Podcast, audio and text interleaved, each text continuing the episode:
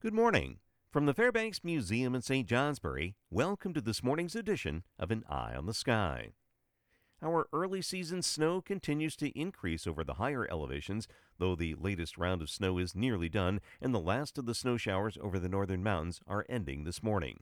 The falling temperatures and localized coatings of snow are enough to create a few icy spots this morning on roads and underfoot, so pay a little extra attention. Colder air has been draining into the region from cold high pressure centered well to our north, though this high will wait another day or so to move in, as a minor system west of Chicago this morning will track east through the Ohio Valley by this evening and then transfer its energy to the coast and the western Atlantic. This keeps periods of clouds over us through tonight. Behind it, the high merges with high pressure building east from the plains, creating a long stretch of north winds to deliver quiet and cold weather tomorrow into Thursday. Increasing amounts of sunshine will be accompanied by a chilly north wind tomorrow, keeping daytime temperatures in the 20s and low 30s. This leads to a mainly clear and cold night Wednesday night, perhaps featuring a few below zero readings in the cold spots Thursday morning.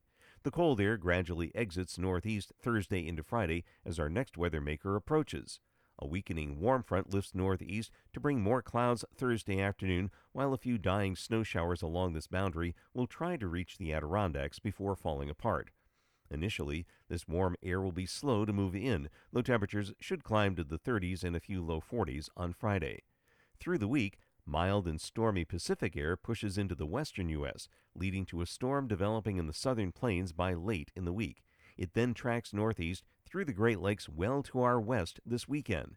This track leads to a considerable warm up here, with 40s to near 50s Saturday and reaching the upper 40s and 50s on Sunday.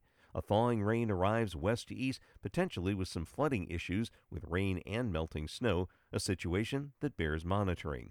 A sharp cold front follows early next week. Now to the forecast details. Mostly cloudy north, any mountain snow showers will be ending periods of sun developing south, especially in the valleys, and some sun intervals in northern valleys, particularly the Champlain Valley.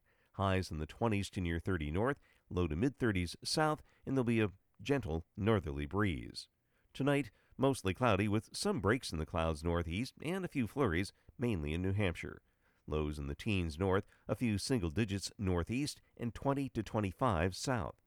For Wednesday, morning clouds breaking for increasing sunshine north to south. It'll be colder with a stiff northerly breeze, highs low to mid 20s north, reaching the low 30s south. That's the weather story from the Fairbanks Museum in St. Johnsbury. Make it a great day. I'm meteorologist Mark Breen with an eye on the sky.